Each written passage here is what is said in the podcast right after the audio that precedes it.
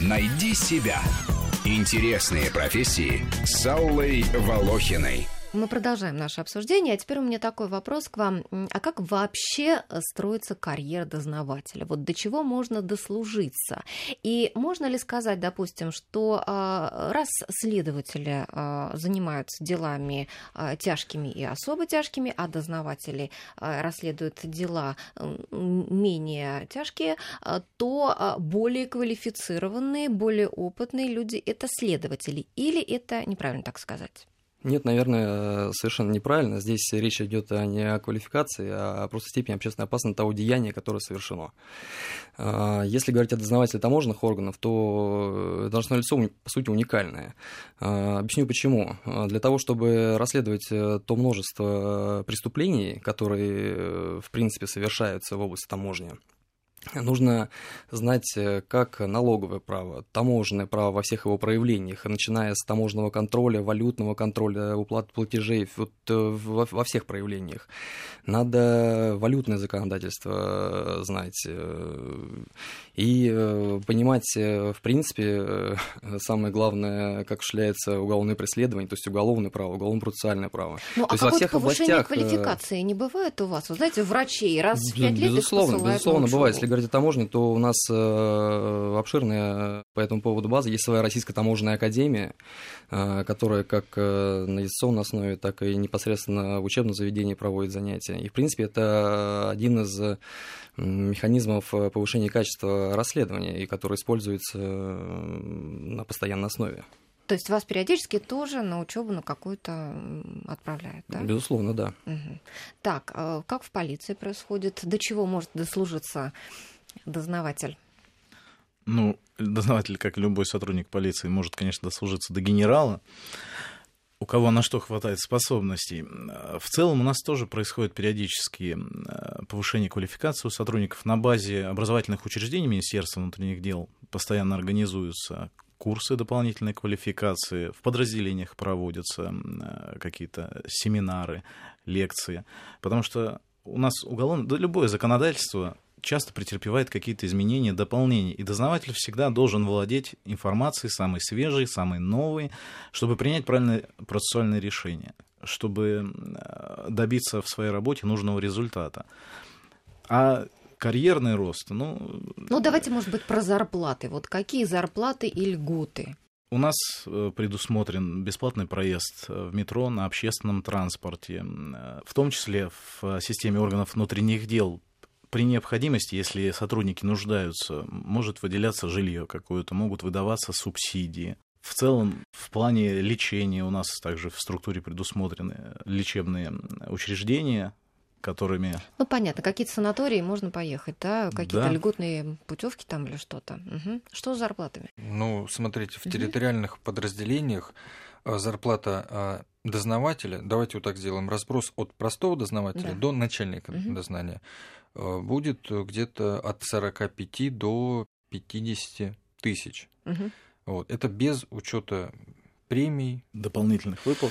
Да, дополнительных выплат. То есть именно зарплата, которую ежемесячно получает сотрудник полиции. Ну, это вполне достойная заработная плата, с учетом Понятно. Того, что в дознании очень много молодых специалистов, то есть фактически после института можно сразу пойти работать дознанием. Ну, а вот нехватка есть кадров в ваших структурах? Нехватка кадров, конечно, есть. К сожалению, не все молодые специалисты с большим удовольствием идут к нам на работу. Ну, в большинстве случаев, наверное, это связано с, какой-то, с каким-то навязанным им внешними причинами мнением о том, что в полиции работает плохо, в полиции работает нехорошо. Да, работать в полиции. Да, естественно, мы стремимся сейчас переломить эту ситуацию, чтобы дать людям понять, насколько наша работа полезна, насколько она увлекательна, интересна и приносит пользу как для личностного роста, так и для карьерного роста, так и становления в рамках общества.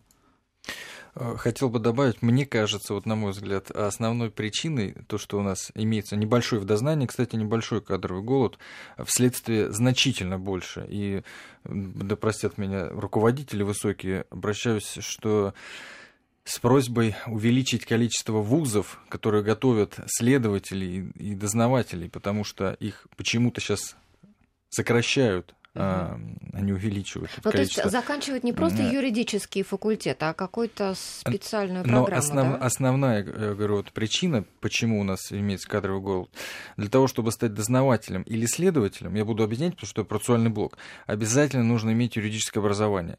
Люди, которые получают юридическое образование в полном объеме, даже по очной форме, они все мечтают стать, наверное, адвокатами, нотариусами, то есть теми э, профессиями овладеть, где значительно больше денег и, возможно, меньше ответственности, потому что... Э, ну, у адвоката э, достаточно высокая ответственность. Другое дело, что он там не, не в поле работает, да? Не, не в поле, но э, при всем при том, что у сотрудника полиции, э, помимо э, непривлекательности, ну, сейчас, как э, думают, как mm-hmm. думает молодежь, э, очень ответственная работа. И за каждое наше действие, особенно которое бывает признано необоснованным, мы можем понести очень серьезную ответственность вплоть до уголовной.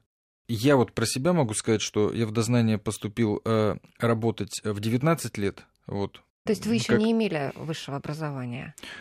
Я, да, я учился угу. на высшее и уже работал. Так. Это... Я закончил Московский колледж милиции номер один, где также давали юридическое образование. И вот, как сказал мой коллега, альтернативы особой не было. То есть, когда идешь в полицию, ты либо становишься следователем или дознавателем, либо становишься уполномоченным и участковым. То есть выпускают вот таких специалистов. Получается, в МВД идет, есть иерархия узкой специализации. Человек ну, выбирает определенное направление и, соответственно, в рамках этого направления уже приступает к собственному развитию, к получению каких-то навыков. Да? Для этого изначально предусмотрена стажировка как таковая, да, за период стажировки, во-первых, руководство смотрит на сотрудника, поступившего на работу, что он из себя представляет, какими качествами он обладает.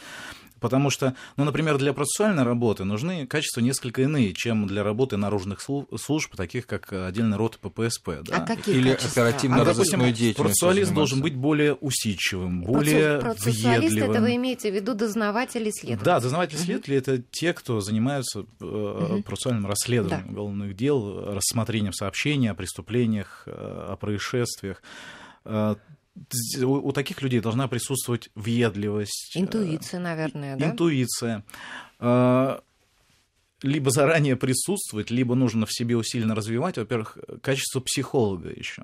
Потому что мы часто работаем с людьми, работаем с ними очень плотно. И в своей работе нам надо помочь человеку дать нам ту информацию, которая принесет пользу для расследования уголовного дела. Потому что тоже потерпевший там, ввиду или своего характера, или ввиду стрессового какого-то состояния, может в полной мере не отразить все обстоятельства совершения преступления. Да? Но что-то ему кажется неважным. Да, да, да, да, или что-то ему кажется mm-hmm. неважным. Вот дознаватель должен как психолог смотреть на человека, общаться с ним и уже со своей, так сказать, колокольной, уже с процессуальной смотреть на его рассказ, на его показания и помогать людям раскрываться как-то, давать весь необходимый надел для того, чтобы задержать преступника.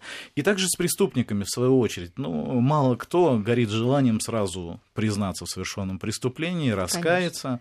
В основном люди, ну, видимо, это на инстинктивном уровне заложено, стараются избежать какими-то способами уголовной ответственности, начиная с того, что просто отказываются давать показания. Или как-то препятствуют иным способом расследованию, могут давать показания, которые противоречат, скажем, той истине, которая установлена по уголовному делу. Ну, отвечать никому не хочется, понятно. Да, естественно, человек сразу ищет какой-то способ отвертеться, выйти более сухим из воды. А вот задача дознавателя все-таки не дать ему это сделать, не дать избежать ответственности, восстановить права потерпевшего, вернуть материальный ущерб, который потерпевшему причинен. У вас, наверное, работа такая, когда вы не можете, ушли вы с работы, да, и выключили в голове у себя вот это вот мысли все там о каком-нибудь расследовании, и вы все, вы там муж, отец там и так далее, занимаетесь там своими, ну, наверное, своей личной от жизнью. Тяжести расследования преступления.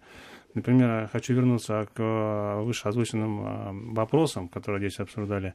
Например, в пожарной охране большинство дознавателей имеют два высших образования. Как помимо нормативно-технических, это образование получено либо очно, либо заочно в вузах пожарной охраны на территории Российской Федерации, И также имеется юридические, юридическое высшее образование, полученное так же, как в Академии МВД, там, либо в других институтах, предоставляющих такое образование. Все эти знания широко и повседневно используются. Соглашусь с сотрудниками полиции, да, везде надо уметь быть человеком и хорошим психологом, даже с тем же самым либо поджигателем, либо потерпевшим, потому что очень много нюансов из той серии, а где стоял чайник, слева или справа. И очень он сильно меняет картину самого происшествия, потому что, бывает, заходишь в квартиру, а там, кроме выгоревших плинтусов, ничего больше нет. И расследуй, как хочешь. И да, вот, и расследуй, как хочешь. Соответственно, как бы так. Ну что ж, господа, действительно, у вас очень нужная для всех, для нас работа и очень трудная. Спасибо большое за участие в нашей программе. Я напоминаю, что сегодня у нас были в гостях дознаватели Евгений Волгин, Николай Паршиков, Демьян Васильев и Сергей Глинков. Мы узнали о том, как работают дознаватели в полиции, на таможне и в пожарной охране. Я Алла Волохина. Спасибо всем, кто нас слушал. Всего вам доброго. Найди себя. Интересные профессии с Аллой Волохиной.